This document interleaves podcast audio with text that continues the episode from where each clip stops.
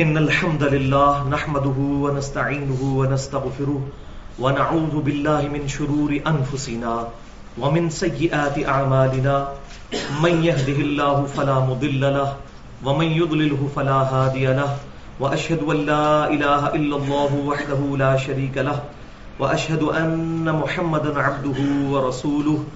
أما بعد، فإن خير الحديث كتاب الله. وخير الهدي هدي محمد صلى الله عليه وسلم وشر الأمور محدثاتها وكل محدثة بدعة وكل بدعة ضلالة وكل ضلالة في النار. أعوذ بالله السميع العليم من الشيطان الرجيم من همزه ونفقه ونفثه. بسم الله الرحمن الرحيم. رب اشرح لي صدري ويسر لي أمري واحلل عقدة من لساني يفقهوا قولي. بسم الله الرحمن الرحيم. ان الله وملائكته يصلون على النبي. يا ايها الذين امنوا صلوا عليه وسلموا تسليما. اللهم صل على محمد وعلى ال محمد. كما صليت على ابراهيم وعلى ال ابراهيم انك حميد مجيد. اللهم بارك على محمد وعلى ال محمد. كما باركت على ابراهيم وعلى ال ابراهيم انك حميد مجيد. الحمد للہ پچھلی دفعہ سورت النساء آیت نمبر ایک سو انیس کے تحت مسلمان مردوں اور عورتوں کے بالوں سے متعلق، ناخنوں سے متعلق، اسی طریقے سے دیگر اعضاء سے متعلق کیا شرعی احکام ہے اس کے اوپر میں نے تقریباً چالیس منٹ گفتگو کی تھی۔ آج ان شاء اللہ تعالی اسی کانٹیکسٹ میں داڑھی کے مسئلے کے اوپر ڈسکشن ہوگی ان ڈیٹیل تاکہ یہ ایک بہت بڑا ایسٹ تیار ہو جائے اس حوالے سے کہ فرقہ واریت سے بالا تر ہو کر داڑھی کے مسئلے کو مسلمانوں تک پہنچایا جائے۔ لیکن اس سے پہلے کچھ مزید وضاحتیں پانچ پچھلے درس کے حوالے سے میں ضروری سمجھتا ہوں کہ وہ ہم شروع میں ہی ڈسکس کر لیں۔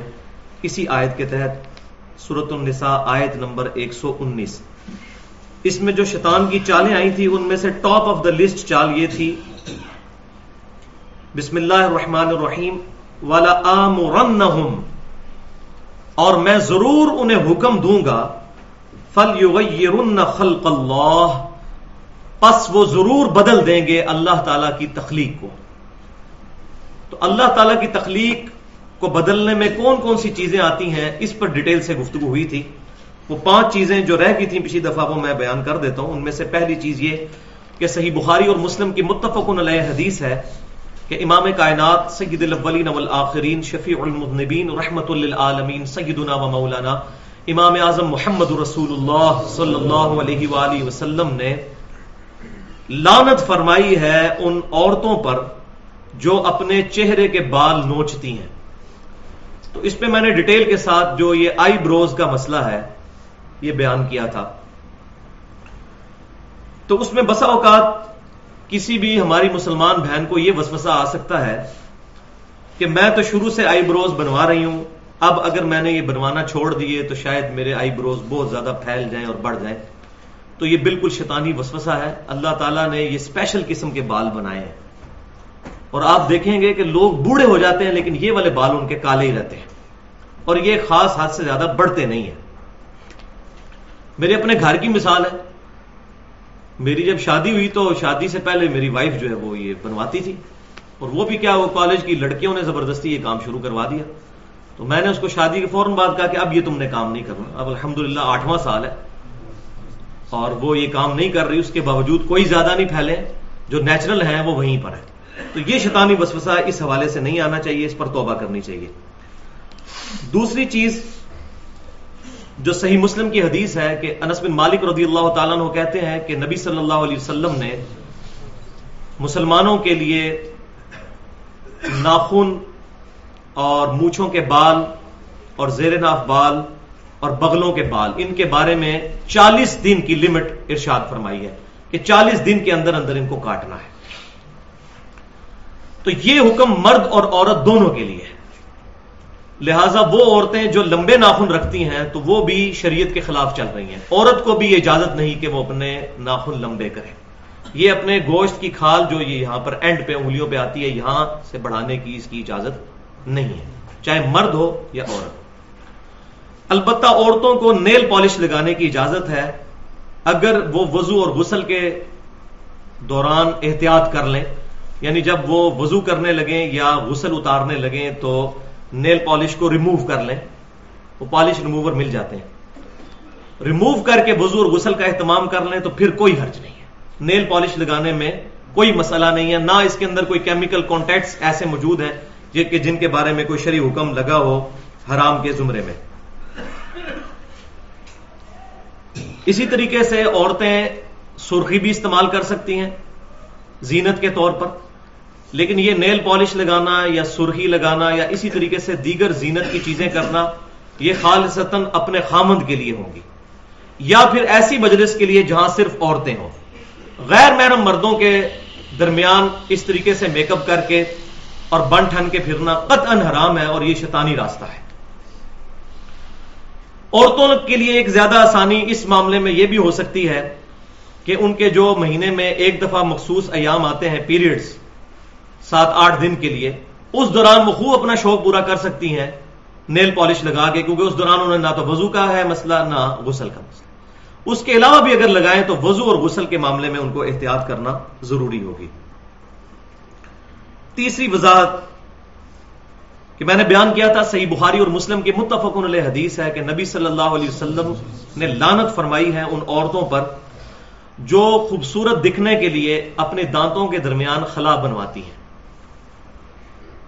نیچرلی خلا نہیں ہے، لیکن وہ جان بوجھ کر گھسوا کے خلا بنواتی ہیں تو یہ تو حرام ہے، لیکن اگر کسی مرد یا عورت کے دانت ٹیڑھے ہوں، تو یہ میڈیکل ایشو ہے۔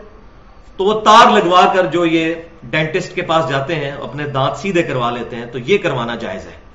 کیونکہ وہ ان کی خلقت پہلے ہی بگڑی ہوئی ہے، ان کو اپنی اصلی جگہ پر لے کر آنا یہ میڈیکل ایشو ہے، یہ بالکل جائز ہے۔ اس طرح جس طرح کہ پلاسٹک سرجری کروانا اگر کسی شخص کی ایکسیڈنٹ کے دوران کھال وغیرہ جل گئی ہے، اس کے لیے۔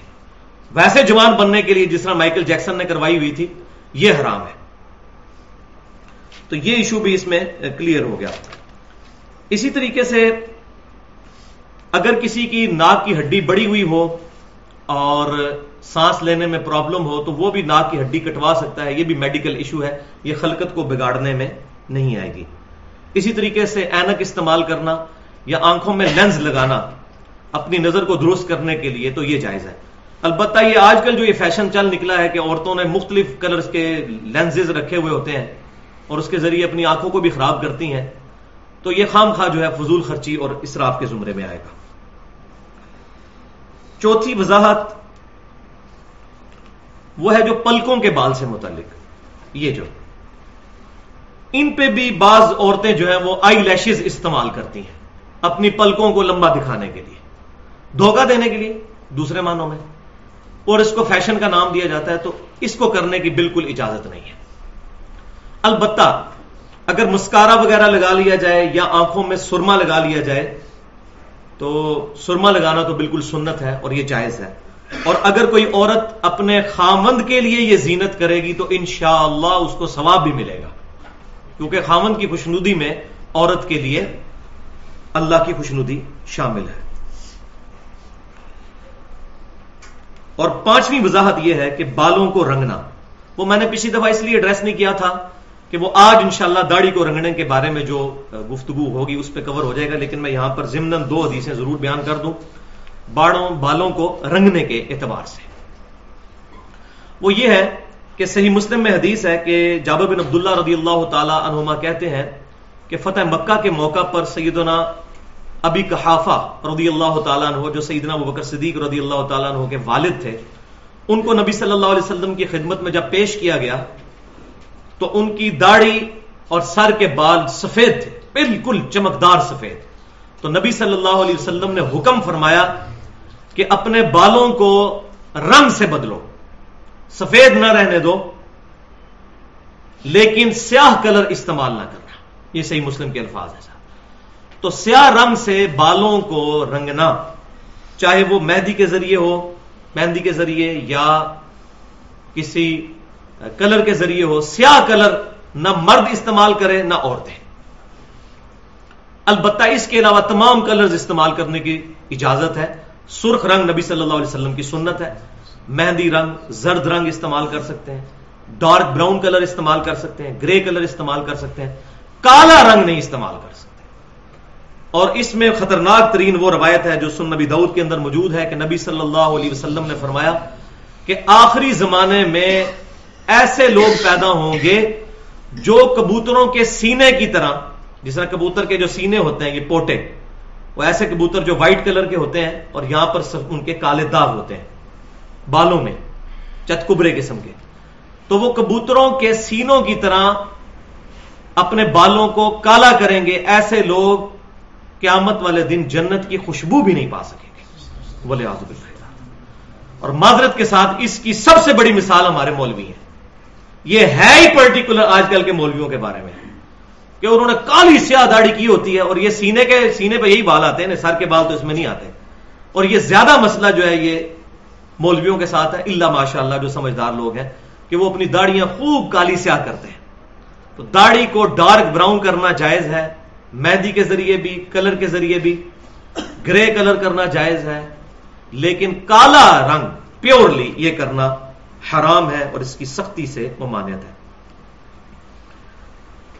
اسی طریقے سے اس حدیث کی روشنی میں یہ بھی بات پتا چلی کہ داڑھی اور سر کے بالوں کو رنگنا یہ اللہ تعالی کے محبوب صلی اللہ علیہ وسلم کے نزدیک پسندیدہ عمل ہے۔ تو رنگنا بہتر ہے۔ اگر کوئی نہیں رنگتا تو وہ جائز ہے، وہ آگے حدیثیں بھی آ جائیں گی۔ البتہ رنگنا جو ہے وہ افضل ہے۔ اور یہاں یہ مسئلہ بھی یاد رکھیں کہ سفید بالوں کو اکھاڑنا اپنی داڑھی میں سے یا سر میں سے یہ بھی حرام ہے۔ سن نبی دعود کے اندر حدیث موجود ہے کہ امام کائنات صلی اللہ علیہ وسلم نے سفید بال اکھیڑنے سے منع فرمایا ہے۔ رنگ بدل لیں اس کا، لیکن اکھیڑ نہیں سکتے کہ چند ایک بال سفید آگے داڑھی کے یا سر کے، تو خوبصورت دکھنے کے لیے انسان ان کو نکال دے۔ تو آپ صلی اللہ علیہ وسلم نے سفید بال اکھیڑنے سے منع فرمایا اور ساتھ ہی فرمایا کہ سفید بال مسلمان کا نور ہے۔ اور جس کے بال اسلام کی حالت میں سفید ہوئے یعنی اس نے اسلام میں زندگی گزاری، پھر اس کے بال سفید ہونا شروع ہوئے۔ تو اللہ تبارک و تعالی ہر بال کے بدلے میں اس کو ایک نیکی عطا فرمائے گا، اس کا ایک گنا معاف کر دے گا اور ایک درجہ بلند کر دے گا۔ دیکھ کتنی بڑی فضیلت ہے۔ تو سفید بال اکھاڑنے کی اجازت نہیں۔ اس کا یہ مطلب نہیں ہے کہ سفید بال اگر کوئی رنگ لے گا تو اب اس کے سفید نہیں رہے تو اس کو سواب نہیں ملے گا۔ یہ مانا نہیں ہے اس کا۔ مراد یہ کہ بالوں کو اکھاڑنا نہیں ہے۔ اگر کوئی سفید رکھتا ہے تب بھی ثواب ملے گا۔ یا سفید کو رنگ لیتا ہے، تب بھی ثواب ملے گا۔ الحمد یہ ایشو ہمارا کنکلوڈ ہوا۔ تو اب آ جائیے سورت النساء کی آیت نمبر ایک سو انیس کے اس پورشن پہ، جس کے تحت میں نے انشاءاللہ آج داڑھی کا مسئلہ ڈیٹیل کے ساتھ ڈسکس کرنا ہے، تاکہ انشاءاللہ تعالی اللہ قیامت تک کے لیے ایک ایسٹ تیار ہو جائے کہ فرقہ واریت سے بالا تر ہو کر، افراد و تفرید سے بچتے ہوئے ہر بات مسلمانوں تک پہنچائی جائے۔ اور یہ ایشو ایک دفعہ ایسا کنکلوڈ ہو جائے کہ پھر کسی کو قرآن و سنت کے دلائل پہ کم از کم اس معاملے میں کوئی اپنی مرضی کسی کے ذہن میں ٹھونکنے کی جرت پیدا نہ ہو۔ ان شاء اللہ تعالی۔ تو آج چوبیس مارچ دو ہزار بارہ ہفتے کے دن یہ میں نے ڈیٹ اس لیے بول دی کہ اس سے پہلے بھی میں نے بعض اوقات داڑھی کے مسائل بیان کیے ہیں۔ اس میں کچھ چیزیں آج مختلف آ جائیں گی۔ لہذا اگر وہ چیزیں ایسی تھیں کہ جو میرے فہم کے مطابق اس وقت تھیں تو ان میں رجوع ہوگا آج کے لیکچر کی وجہ سے۔ اگر میں کوئی ایسی بات بیان کرتا ہوں، آئے گی تو نہیں، لیکن ایک آدھ بات میں مجھے شک ہے۔ تو آج چوبیس مارچ دو ہزار بارہ کو یہ انشاءاللہ داڑھی کا مسئلہ کنکلوڈ ہوگا۔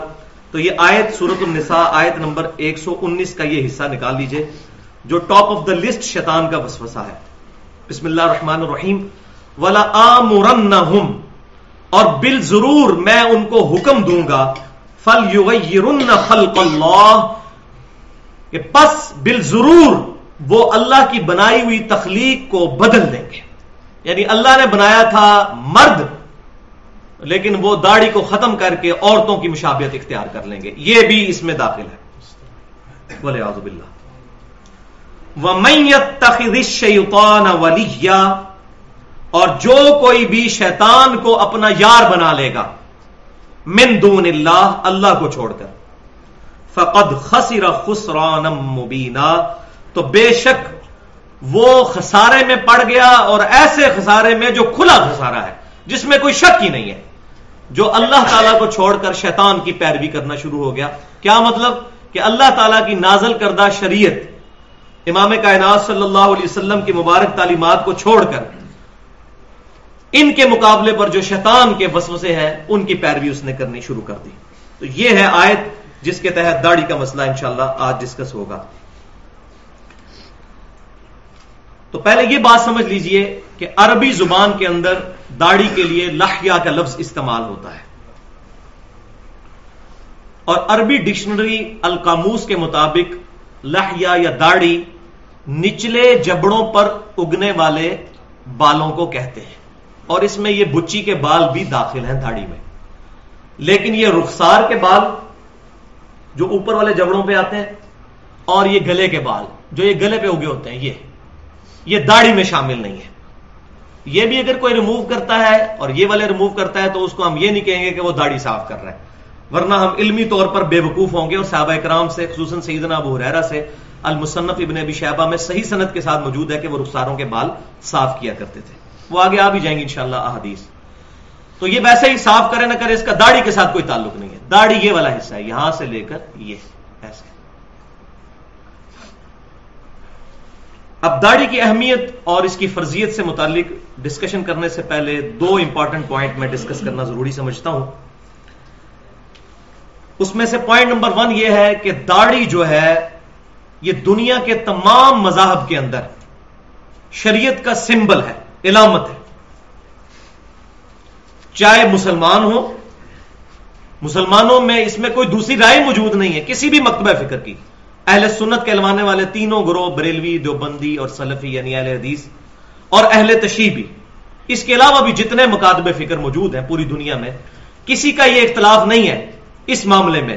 سب یہ بات مانتے ہیں کہ امام کائنات صلی اللہ علیہ وسلم کے چہرے مبارک پر داڑھی تھی اور صحابہ کرام علی مردوان داڑھی رکھتے تھے۔ ہاں یہ بحث الگ وہ کرتے ہیں کہ وہ کلچرل داڑھی تھی، وہ دین کے حصے کے طور پر نہیں، یہ الگ چیز ہے۔ لیکن وہ رکھتے تھے، اس پہ سارے متفق ہیں۔ دوسری چیز، داڑھی کے مسئلے کے اندر کرسچنز کا بھی اتفاق ہے کہ داڑھی رکھنا یہ ان کے ریلیجن کا حصہ ہے۔ بلکہ آپ دیکھ لیں، ہالی ووڈ نے جو دو فلمیں بنائی ہیں پیشن آف دا کرائسٹ اور کنگ آف دا کنگس اس میں عیسا علیہ السلام کو انہوں نے دکھایا ہے۔ اسی طریقے سے ایران والوں نے بھی عیسا علیہ السلام پر ایک فلم بنائی ہے۔ وہ تو چلے مسلمان ہیں۔ لیکن جو کرسچنز نے بنائی ہے ہالی ووڈ نے، ان دونوں فلموں میں عیسا علیہ السلام کا جو کریکٹر دکھایا گیا، اس میں داڑھی دکھائی گئی ہے۔ اسی طریقے سے سیدنا موسا علیہ السلام، جو یہودی سمجھتے ہیں کہ ہم ان کے فالوور ہیں، ان پر بھی ایک فلم بنی ہے ٹین کمانڈمنٹس کے نام سے ایک بےحدہ فلم۔ اس میں موسا علیہ السلام کو دکھایا ہے، ان کے بھی چہرے مبارک پہ۔ داڑھی والا معاملہ انہوں نے کریکٹر کے طور پر وہاں دکھایا ہے۔ اسی طریقے سے ہندوؤں میں، آپ کو یاد ہے، کچھ سال پہلے ڈاکٹر ذاکر نائک کا مجادلہ ہوا تھا۔ ڈبیٹ ہوئی تھی سری سری روی شنکر کے ساتھ۔ اور دیکھ لیں، اس کے سر کے بالوں پہ بھی وہ زلفیں تھیں۔ اور داڑھی بھی اس کی بڑی خوبصورت اور بڑا نورانی چہرہ ہے اس کا۔ کیونکہ ہم تو چہروں پہ ہی جاتے ہیں نا۔ ہم امال پہ تو عقائد پہ تو جاتے نہیں۔ میرے خیال ہے ہمارے کئی مولویوں سے زیادہ خوبصورت ہے وہ۔ اگر داڑھی پہ اور خوبصورتی پہ فیصلے ہونے ہیں تو اس کے چہرے پہ بہت نور ہے۔ اور اس کی داڑھی دیکھ لیں، کم از کم مٹھی تو ہے وہ۔ انٹرنیٹ کے اوپر پڑی ہوئی ہیں اس کی ویڈیوز۔ تو وہ ہندوؤں کا دنیا کے ایک سو چالیس ملکوں میں اس کی آرگنائزیشن چل رہی ہے۔ تو ہندوؤں میں بھی مذہب کی علامت کے طور پر داڑھی ہے۔ تو یہ ساری باتیں میں نے اس لیے بتائی کہ دنیا کے تمام مذاہب کے اندر داڑھی کی اہمیت اپنی جگہ موجود ہے۔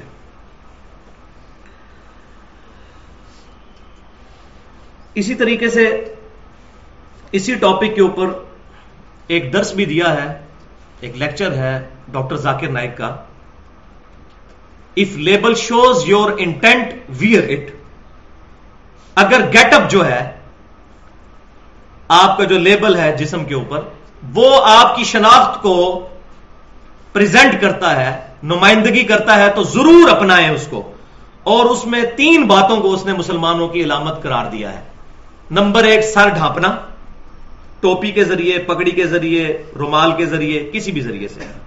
نمبر دو، داڑھی۔ اور نمبر تین، شلوار ٹخنوں سے اوپر کرنا۔ یہ لیکچر انگلش میں ہے، لیکن بہت زبردست لیکچر ہے۔ آج سے تقریباً میرا خیال ہے کوئی بارہ تیرہ سال پرانا اس کا لیکچر ہے۔ بڑی اچھی گفتگو میں نے بھی آج سے تین چار سال پہلے وہ دیکھا تھا، لیکن مجھے خوشی ہوئی اور اس میں اس نے الحمدللہ جو لوگ ننگے سر رہنے کو پروموٹ کرتے ہیں، ان کا بڑے صحیح طریقے سے علمی رد بھی کیا اس نے۔ تو وہ لیکچر ضرور دیکھیں۔ داڑھی پر گفتگو کرتے ہوئے ایک بات یہ بھی ذہن میں رکھنی چاہیے کہ جہاں تک محبت رسول کا تقاضا ہے تو یہ تمام دلائل دینے کی ضرورت ہی نہیں ہے۔ جب یہ بات ایک محب رسول صلی اللہ علیہ وسلم کو بات پتا چل جائے کہ نبی صلی اللہ علیہ وسلم داڑھی رکھتے تھے، تو اس کے لیے اس کو کاپی کرنا ویسے ہی ضروری ہے۔ غلامی رسول میں موت بھی قبول ہے، فجر کی نماز تکبیر اللہ سے قبول نہیں، داڑھی قبول نہیں۔ کیونکہ بیوی منع کرتی ہے، ماں منع کرتی ہے، میں دودھ نہیں بخشاں گی۔ یہ اکثر سنتے ہیں نا آپ۔ تو بھائیو، یہ جو حدیث صحیح بخاری اور مسلم کی متفق حدیث ہے، تم میں سے کوئی شخص اس وقت تک مؤمن ہی نہیں ہو سکتا۔ جب تک کہ میں اسے اس کے ماں باپ اولاد سب لوگوں سے بڑھ کر عزیز نہ ہو جاؤں، تو یہ نعرے لگانے کے لیے۔ مراد یہ کہ ماں باپ اولاد ساری دنیا ایک طرف ہو۔ اور امام کائنات صلی اللہ علیہ وسلم اس کے مقابلے پر کوئی اور حکم ارشاد فرمائے، پھر کسی کی پرواہ نہ کی جائے پھر اس چکر میں نہ پڑے کہ ماں دودھ نہیں بخشے گی اور بیوی جو ہے وہ تنگ کرے گی۔ پھر یہ فیصلہ کرنا ہے کہ کھٹا لینا ہے کہ میٹھا۔ اور یہاں یہ بات بھی یاد رکھیں کہ جو میں نے بیان کیا کہ کرسچنس کی بھی علامت ہے، تو کسی کے ذہن میں یہ سوال آ سکتا ہے کہ ویٹیکن سٹی کے اندر جو پاپ بیٹھا ہوا ہے اس وقت کیتھولک کا ہیڈ اس کی تو داڑھی کوئی نہیں ہے۔ تو ان کی مذہبی علامت نہ ہوئی، تو یہ یاد رکھیں کہ آج کے جو کرسچنز ہیں، یہ پریکٹسنگ ہے ہی نہیں ہے۔ مسلمان کون سے پریکٹسنگ ہے؟ مسلمانوں میں بھی اکثریت نے داڑھی نہیں رکھی ہوئی۔ تو اس کی وجہ سے ان کی بکس چینج نہیں ہو جائیں گی۔ ان کی کتابیں داڑھی کی طرف گائیڈ کرتی ہیں۔ عیسیٰ علیہ السلام کی وہ داڑھی بناتے ہیں، جب بھی وہ فلمیں بناتے ہیں، یا تصویریں بناتے ہیں، یا معذ اللہ بدھ بناتے ہیں ان کے۔ وہ داڑھی شو کرتے ہیں۔ تو عیسائی اور یہودی جو اس وقت خود کر رہے ہوں، یہ ان کے دین کی ریپرزینٹیشن نہیں، بلکہ کتابوں سے ہے۔ جیسا کہ مسلمانوں کا دین بھی کتابوں میں ہے، شخصیات کے اندر نہیں ہے۔ تو یہ بات کلیئر ہونی چاہیے۔ یہ پہلا پوائنٹ میں نے ڈیٹیل کے ساتھ ڈسکس کیا۔ دوسرا پوائنٹ اس میں یہ ہے کہ آج کے دور کی بہت بڑی پرسنالٹی ہے اور میں سمجھتا ہوں کہ انٹلیکچل لیول پر ہمارے معاشرے کے انٹیلیجنسیا تک جس طریقے سے ان کی دعوت پہنچی ہے اور جس طریقے سے ان کو بات کرنے کا ڈھنگ ہے، اس میں وہ اپنی مثال آپ ہے جاوید احمد غامدی صاحب۔ میں ان فنیٹکس مولویوں کی طرح ان کی چند غلطیاں پکڑ کے ان کو زیرو سے ملٹی پلائی نہیں کروں گا۔ مولوی سارے بھی مل لیں اور ان کے خلاف کتابیں لکھ لیں۔ جو نوجوانوں کے دل میں ان کے لیے عزت ہے، وہ ختم نہیں کر سکتے۔ لہذا کسی کی بھی غلطی کو غلطی کہنا چاہیے۔ اس کی ہر بات کو غلط نہیں کہہ دینا چاہیے۔ تو میں اگرچہ ان کی بہت عزت کرتا ہوں، میں نے بہت کچھ ان سے سیکھا ہے۔ لیکن جن معاملات میں ان کا ہمارے سلف کے ساتھ اختلاف ہے، اس میں ہم ان کے ساتھ نہیں ہیں۔ غلطی کسی سے بھی ہو سکتی ہے۔ مثال کے طور پر دو عقیدے کے مسئلے ہیں جس میں مجھے ان سے اختلاف ہے۔ ایک وہ جو سنت اور حدیث کے اندر فرق کرتے ہیں۔ ہم اہل سنت کا منحج یہ ہے کہ سنت اخذ کرنے کا سورس تواتر نہیں ہے بلکہ حدیث ہے۔ تواتر کو بھی ہم مانتے ہیں اگر حدیث کے خلاف نہ ہو تو۔ اور وہ عملی تواتر کو پرائرٹی دیتے ہیں۔ اور دوسرا نزول عیسیٰ اور حیات مسیح علیہ السلام کا مسئلہ ہے، اس میں مجھے ان سے اختلاف ہے۔ اور دو فکی مسائل ہیں جس پہ ان سے اختلاف ہے، ایک پردے کے مسئلے پہ اور دوسرا داڑھی والے مسئلے پہ۔ آپ کو حیرانگی ہوگی کہ محترم جوید احمد غامدی صاحب نے ایٹیز کے اندر ایک مضمون لکھا تھا جس میں انہوں نے ثابت کیا تھا کہ داڑھی اسلام کا شعار ہے۔ اس وقت اس چیز کے وہ قائل تھے۔ لیکن بعد میں ان کے ساتھ ایسا معاملہ ہوا کہ وہ غلطی کا شکار ہوئے۔ لیکن دوسری طرف بھی مولویوں نے اس مسئلے کو اس طریقے سے ایڈریس نہیں کیا۔ جس طریقے سے اس ایشو کو ایڈریس ہونا چاہیے تھا۔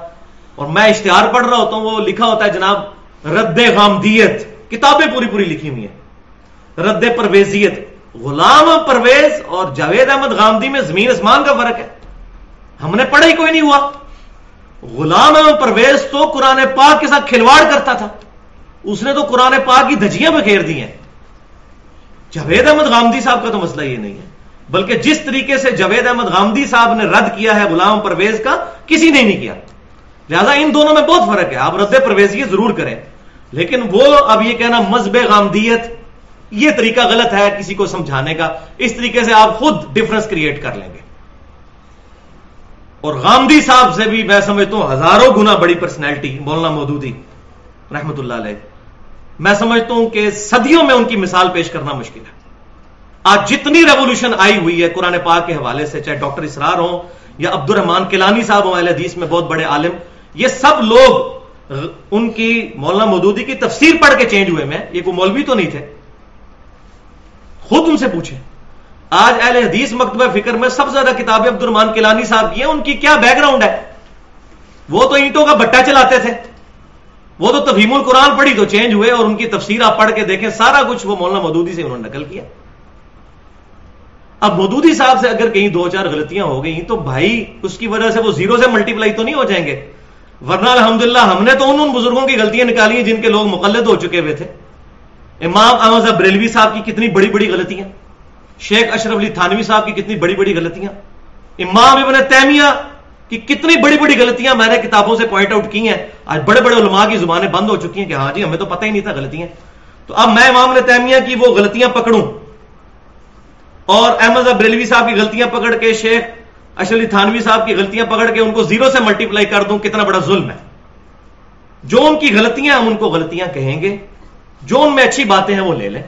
دوسری طرف تو ہم یہ کہتے ہیں کہ شیطان بھی کوئی اچھی بات کرے تو لے لیں۔ جیسے صحیح بخاری میں ہے کہ آیت الکرسی کا وظیفہ شیطان نے دیا تھا۔ اور بھائی، شیطان سے بھی بدتر ہو چکے ہیں۔ معذ اللہ، مولانا مودودی یا ابن تیمیہ یا احمد بریلوی یا شیخ اشرف علی تھانوی صاحب۔ تو یہ اپنی سوچ تھوڑی سی فرقہ واریت سے ہم بدلیں اور ہوش کے ناخل لیں، ورنہ یقین کریں دو ٹکے کی عزت نہیں رہے گی ان علماء کی، اگر وہ اس طریقے سے بدتمیزی کے ساتھ کسی کی اصلاح کرنے کی کوشش کریں گے۔ پازیٹیولی چیزوں کو ایڈریس کریں۔ تو اب آ جائیے اللہ کا نام لے کر میں اب اس کی ڈسکشن شروع کرتا ہوں داڑھی کی اہمیت کے اوپر۔ تو پہلی حدیث صحیح بخاری اور صحیح مسلم کی متفق علیہ حدیث ہے کہ امام کائنات صلی اللہ علیہ وسلم نے لانت فرمائی ہے ان مردوں پر جو عورتوں کی مشابہت اختیار کرتے ہیں اور ان عورتوں پر جو مردوں کی مشابہت اختیار کرتی ہیں۔ تو داڑھی منڈانا بھی مردوں کا عورتوں کی مشابہت اختیار کرنا ہے۔ کیونکہ یہ بات بالکل طے ہے کہ اللہ تعالی نے لمبے بالوں کے ذریعے عورتوں کو زینت بخشی۔ میں نے پچھلی دفعہ ڈیٹیل سے ڈسکس کیا تھا بالوں کا مسئلہ۔ اور مرد کو داڑھی کے ذریعے زینت بخشی۔ عورت کے اگر داڑھی موچ کے بال نکل آئے تو اس کے لیے صاف کرنا فرض ہے اور مرد کے نکلیں گے تو اس کے لیے رکھنا فرض ہے کیونکہ اس کا حکم موجود ہے اور ان کو ریموو کرنا اسی آیت کے تحت ہے جو شیطان نے کہا تھا، ولا عام رم فل خلق اللہ سورت النساء، آیت نمبر ایک سو انیس۔ کہ میں بال ضرور انہیں حکم دوں گا کہ اللہ کی بنائی ہوئی تخلیق کو، یہ اللہ کی بنائی ہوئی تخلیق کو بدل دیں گے۔ ولی آزب اللہ دوسری حدیث صحیح بخاری اور صحیح مسلم کی۔ سیدنا عبداللہ بن عمر رضی اللہ تعالی عنہما روایت کرتے ہیں کہ آپ صلی اللہ علیہ وسلم نے ارشاد فرمایا، داڑیاں بڑھاؤ اور مونچھیں پست کرو مشرقین کی مخالفت کرو اس عمل کے ذریعے۔ اور مسند امام احمد میں یہ الفاظ ہیں کہ یہود و نصارہ کی مخالفت کرو، داڑیاں بڑھا کر اور مونچھیں پست کر کر۔ اور صحیح مسلم کے الفاظ یہ ہیں کہ مجوسیوں کی مخالفت کرو، داڑیاں رکھ کر اور مونچھیں پس کر کے۔ کیونکہ مجوسیوں کا یہ عمل تھا کہ وہ داڑیاں منڈاتے تھے اور لمبی لمبی مونچھیں رکھا کرتے تھے۔ ایران کے لوگ۔ تو آپ صلی اللہ علیہ وسلم نے اس کی مخالفت کرنے کا حکم فرمایا۔ لہذا اگر کوئی شخص اتنی داڑھی رکھ لے کہ جو عرف عام میں داڑھی ہو تو اپنی عقل سے صرف سوچ لیجیے کہ جو بندہ داڑھی منڈاتا ہے، مجوسی منڈاتے تھے نا، اس کے مقابلے پہ اگر کوئی شخص اتنی داڑھی رکھ لے کہ عرف عام میں اس کو داڑھی بولا جاتا ہو، وہ کم از کم اس وعید سے باہر نکل جائے گا جو یہود و نصارہ یا مجوسیوں یا آتش پرستوں یا مشرقین کے بارے میں ہے۔ لیکن لیکن لیکن۔ سنت یہ ہوگی، سنت پر وہ مکمل عامل اسی وقت ہوگا جب کم از کم ایک مٹھی داڑھی اس کی ہوگی، وہ آگے ڈیٹیل آ جائے گی۔ سنت کی کیٹیگری میں اسی وقت وہ فال کرے گا۔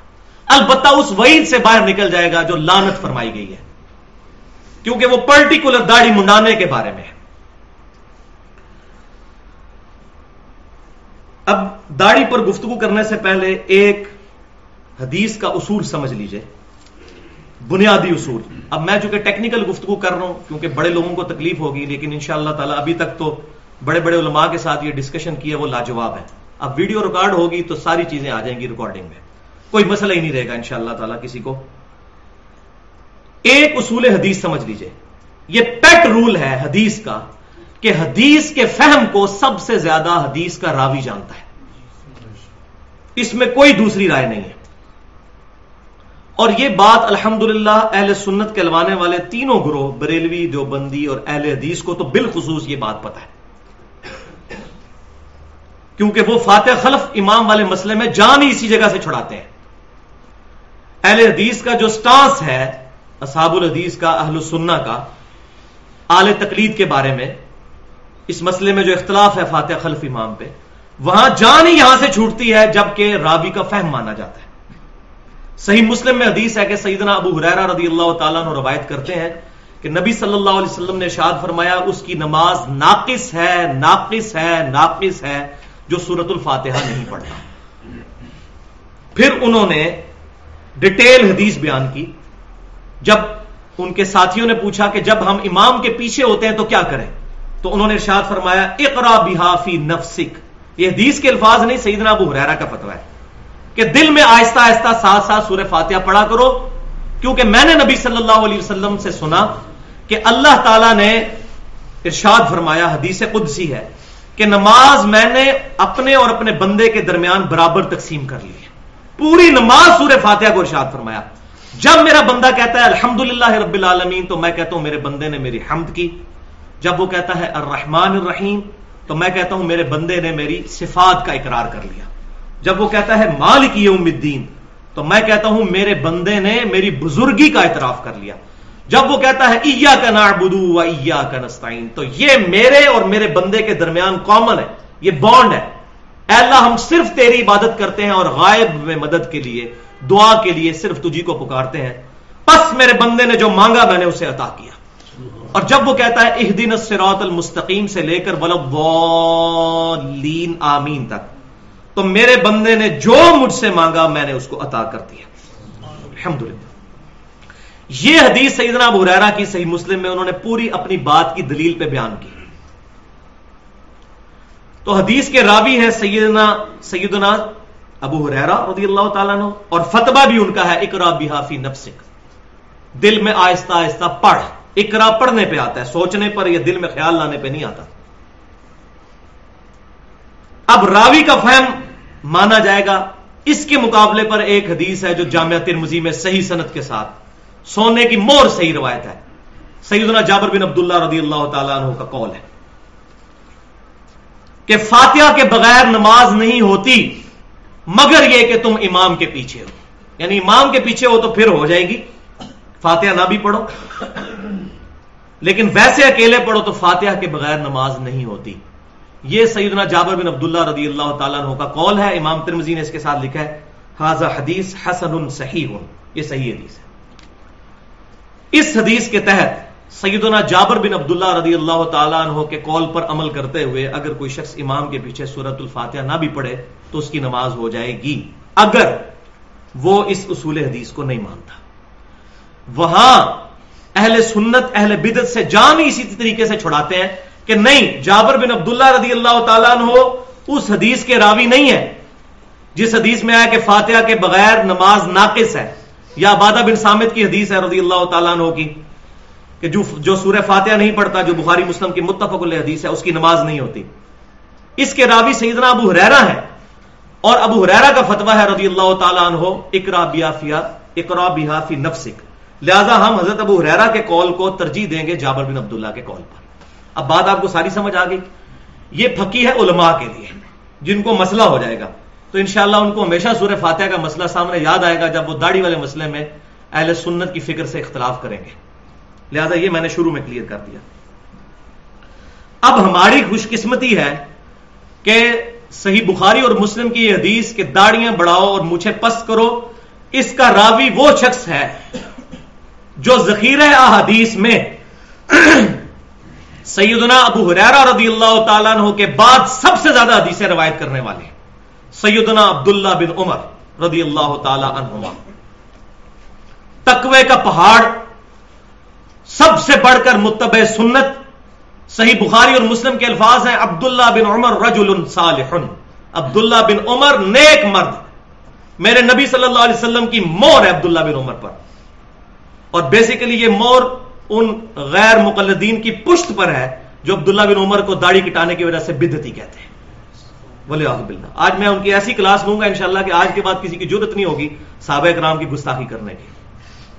نبی صلی اللہ علیہ وسلم مارے رجل صالح اور ایسا نیک مرد کہ باپ امیر المومنین ہے۔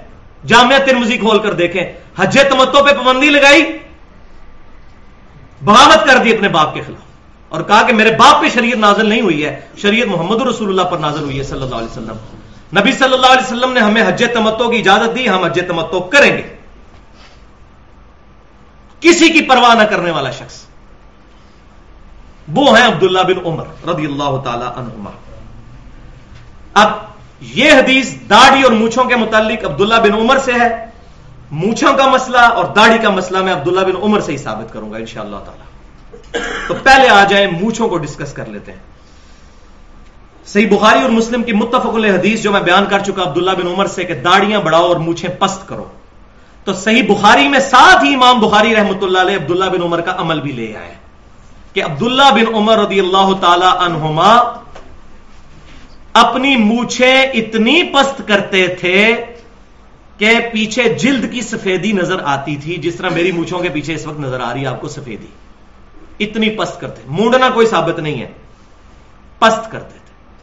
تو یہ سیدنا امام بخاری رحمۃ اللہ علیہ نے تالیکن روایت کیا ہے۔ اور پوری صنعت کے ساتھ یہ بات امام تحاوی رحمۃ اللہ علیہ کی جو کتاب ہے مانی الاثار، حدیث کی بہت زبردست کتاب ہے، اس میں موجود ہے پوری صنعت کے ساتھ۔ امام بخاری نے صرف اس کو ہیڈنگ کے طور پر، شکر ہے وہ شامل کر دیا، تاکہ فہم کلیئر ہو جائے۔ اب اس مسئلے میں دوگلی پالیسی سے بچنا چاہیے۔ اگر حدیث پر جاتے ہیں تو جتنے لوگ بھی بریلوی مکبہ فکر اور جو بند مکبہ فکر اور اہل حدیث کے اندر مونچھیں صاف کرتے ہیں، تو وہ اس حدیث کے خلاف چل رہے ہیں۔ اگر وہ حدیث کے فہم کو عبداللہ بن عمر رضی اللہ تعالی عنہما کے مطابق نہیں لیتے۔ مونچھے صاف کرنا تو پھر مسلے کے زمرے میں آئے گا۔ لیکن الحمد ہم مقلد نہیں ہیں اور نہ غیر مقلد ہیں، کہ اپنی مرضی سے رزلٹ نکالیں ہم سلف کے منج پر۔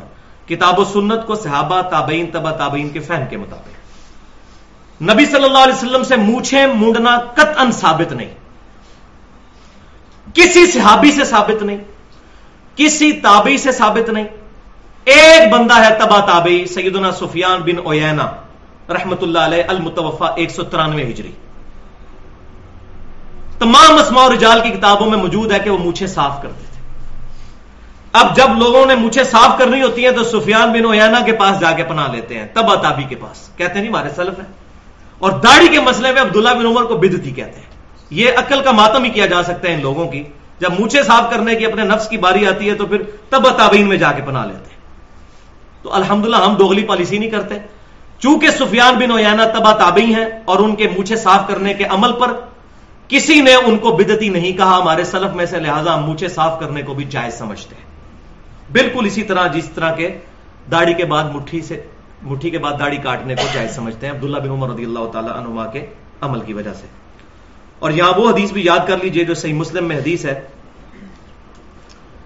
کہ آپ صلی اللہ علیہ وسلم نے چالیس دن کی حد مقرر فرمائی ہے، مونچھے کاٹنے اور زیر ناف بال کاٹنے، اکھیڑنے یا صاف کرنے۔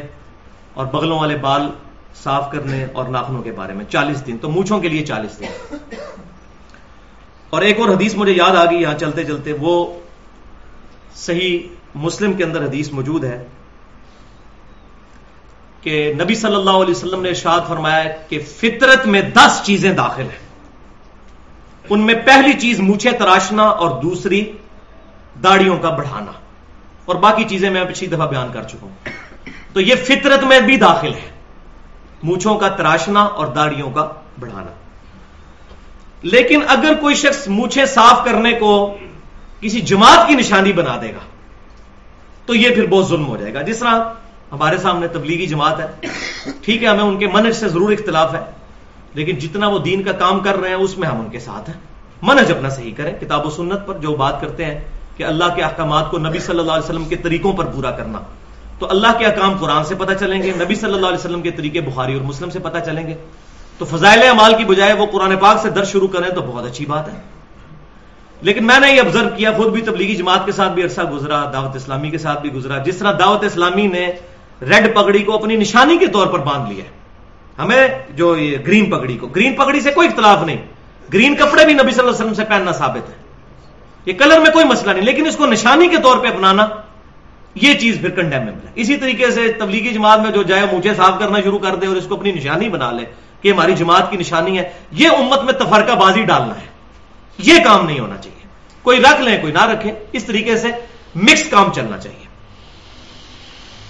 اب آ جائیے دوسری چیز جو داڑھی ہے، جس پہ میں نے ڈسکشن کرنی ہے۔ تو صحیح بخاری اور مسلم کی متفق علیہ حدیث ہے کہ امام کائنات صلی اللہ علیہ وسلم نے فرمایا کہ داڑیوں کو معافی دو واف الحا داڑیوں کو معافی دو اور مجھے پست کرو اور مشرقین کی مخالفت کرو۔ یہ حدیث نمبر ہے پانچ ہزار آٹھ سو بانوے۔ نمبر میں اس لیے ساتھ بتا رہا ہوں انٹرنیشنل، کیونکہ یہ کریٹیکل ہے۔ اس کے ساتھ ہی، اسی سند پہ عبداللہ بن عمر رضی اللہ تعالیٰ عنہ کا عمل بھی لکھا ہوا ہے۔ یہ تالیکن نہیں ہے، سند کے ساتھ ہے۔ کہ عبداللہ بن عمر رضی اللہ تعالی عنہ حج اور عمرے کے موقع پر اعلانیہ پبلکلی حج اور عمرے پہ تو سارے کٹھے ہوئے ہوتے ہیں نا۔ اور مجھے تو خوشی ہے کہ حج عمرے پہ یہ کام کرتے تھے، تاکہ کوئی کہ چھپ کے کیا ہے، تو پتہ ہی نہیں چلا۔ حج عمرے پہ کرتے تھے، چالیس ہزار صحابہ زندہ تھے۔ کسی نے نہیں ان پہ بدر کا فتوا لگایا، ورنہ ہماری کتابوں میں آ گیا ہوتا۔ حج اور عمرے کے موقع پر وہ مٹھی کے بعد داڑھی یوں مٹھی پکڑتے، داڑھی کی اور مٹھی کے بعد داڑھی کاٹ دیتے۔ آپ یہ نہ سمجھے میں کاٹتا ہوں الحمد میری سچی داڑھی ہے۔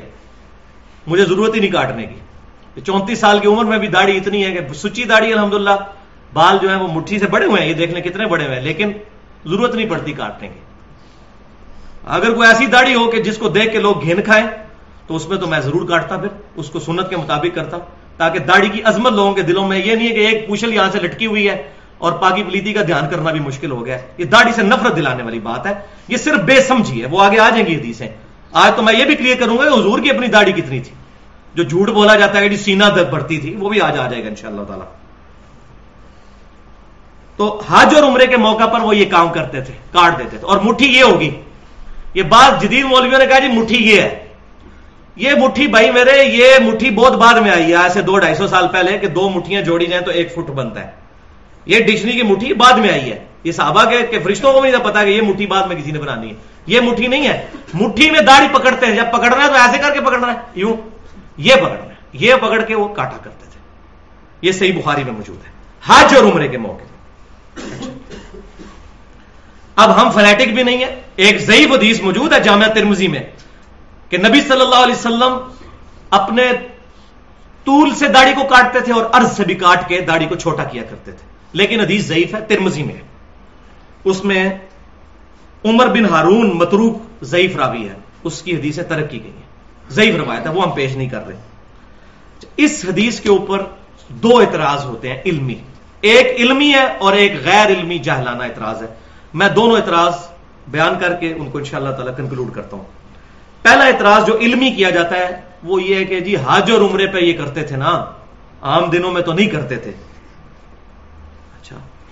حج اور عمرے پر کرنا ان کا اعلانیہ ہے۔ اور آپ تو داڑھی کاٹنے کو، کینچی لگانے کو کہتے ہیں حرام۔ حج عمرے پہ تو اس سے بڑا حرام ہوگا۔ کیوں کاٹتے تھے وہ؟ تو کیا آپ حج عمرے پہ قائل ہیں تو کہیں گے نہیں، تو پھر آپ تو دلیل ہی نہیں پیش کر سکتے۔ تو حج اور عمرے پر کاٹتے تھے تو یہ بھی آپ کی غلط فہمی ہے۔ آپ سے مراد وہ لوگ جن کو یہ غلط فہمی۔ عبداللہ بن عمر رضی اللہ تعالی عنہما، عبداللہ بن عباس رضی اللہ تعالیٰ عنہما، سیدنا ابو حریرہ رضی اللہ تعالیٰ عنہ، تینوں چوٹی کے صحابہ مطلقاً داڑھی کاٹا کرتے تھے مٹھی کے بعد۔ وہ میں آپ ثبوت دینے لگا ہوں۔ الموتا امام مالک امام مالک وہ شخصیت جن سے سات سو حدیثیں صحیح بخاری میں امام بخاری نے لی ہیں دو واسطوں سے۔ الموتا امام مالک میں گولڈن چین کے ساتھ یہ حدیث ہے۔ گولڈن چین آپ کو پتا نمبر ون روایت۔ جو امام بخاری فرماتے ہیں کہ امام مالک نے سنا ہو نافے سے اور نافے نے عبداللہ بن عمر سے اور عبداللہ بن عمر نے رسول اللہ صلی اللہ علیہ وسلم یہ گولڈن چین ہے۔ اس روایت کے اوپر الموتا امام مالک میں انٹرنیشنل نمبرنگ کے مطابق آٹھ سو پچانوے نمبر اثر ہے۔ کہ عبداللہ بن عمر رضی اللہ تعالیٰ عنہ نے جس سال حج کرنا ہوتا، اس سال پھر رمضان سے لے کر حج تک اپنی داڑھی کے بالوں کو اور سر کے بالوں کو نہیں کاٹتے تھے۔ کس سال؟ جس سال حج کرنا ہوتا، اس سال رمضان سے لے کر حج تک نہ سر کے بال کاٹتے تھے، نہ داڑھی کے بال، پھر حج سے فارغ ہو کے کاٹتے تھے۔ اچھا اس سال نہیں کاٹتے تھے، رمضان سے لے کر حج تک۔ یعنی عام حالت میں کاٹتے تھے۔ بالکل واضح چیز۔ تو یہ واضح ثبوت ہے کہ عبداللہ بن عمر رضی اللہ تعالیٰ عنہما صرف اس سال ہی داڑھی کے بال نہیں کاٹتے تھے جس سال حج کرنا ہوتا تھا، وہ بھی رمضان سے لے کے حج تک آگے پیچھے کاٹتے تھے۔ اس کے بعد امام مالک وہی حدیث لے کے آئے جو صحیح بخاری اور مسلم میں ہے۔ صحیح بخاری کے اندر کہ عبداللہ بن عمر رضی اللہ تعالی عنہما حج کے موقع پر مٹھی کے بعد داڑھی کاٹ لیتے تھے۔ کہ دونوں حدیثیں الحمد امام مالک کٹھی لے کے آئے مسئلہ ہی حل کر دیا جیسا کہ صحیح بخاری میں تو صرف یہی تھا کہ سیدنا عمر رضی اللہ تعالیٰ عنہ نے ابئی ابن کاب اور تمیم داری رضی اللہ تعالیٰ عنہما کو حکم دیا تھا کہ وہ رمضان میں لوگوں کو ترابی پڑھائیں۔ صحیح بخاری میں رکھتے کوئی نہیں ہے اس کے ساتھ۔ الموتا امام مالک میں یہ روایت لے کے امام مالک نے اگلی روایت پھر لی ہے کہ ان کو حکم دیا کہ گیارہ رکھتے پڑھائیں۔ آٹھ رکت تراوی اور تین متر تو یہاں بھی امام مالک نے امت پہ احسان کیا ہے، دونوں چیزیں جمع کر کے مسئلہ ہی حل کر دیا اور الحمد یہی بات ہے جو سن نبی دعود کے اندر انٹرنیشنل نمبرنگ کے مطابق دو ہزار تین سو ستاون نمبر حدیث ہے، اکلوتی حدیث ہے رمضان کی دعاؤں پہ۔ اس کے علاوہ رمضان کی کوئی دعا ثابت نہیں ہے صحیح صنعت کے ساتھ۔ یہ اکلوتی حدیث ہے۔ کہ عبداللہ بن عمر رضی اللہ تعالی عنہما رمضان میں جب روزہ افطار کرتے، تو پڑھتے، ذہب الزماء وابتلت العروق وثبت الاجر انشاءاللہ۔ یہ سنی ہوئی نا دعا۔ شکر ہے، اسی کے آگے اگلی پورشن بھی ہے جو بیان ہی نہیں کیا جاتا۔ وہ ان کے شاگرد کہتے ہیں کہ عبداللہ بن عمر رضی اللہ تعالیٰ عنہ یہ دعا پڑھتے اور کہتے ہیں نبی صلی اللہ علیہ وسلم یہ دعا پڑھا کرتے تھے کہ پیاس مٹ گئی، رگیں تر ہو گئیں اور ہمارا اللہ کے حضور اجر پکا ہو گیا۔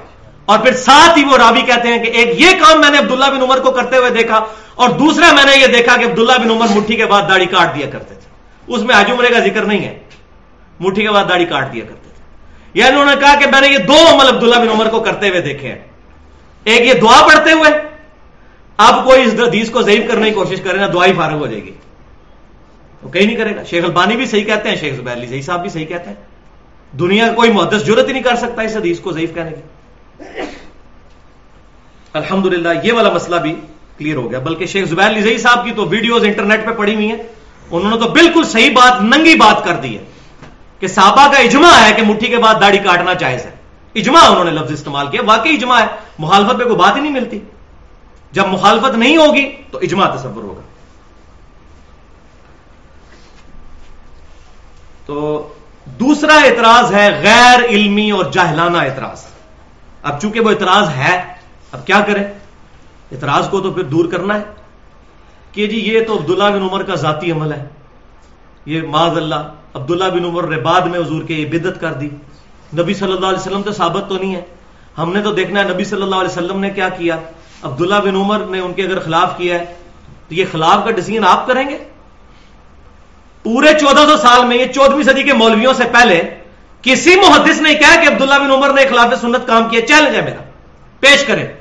حدیث کے بڑے بڑے امام گزرے ہیں۔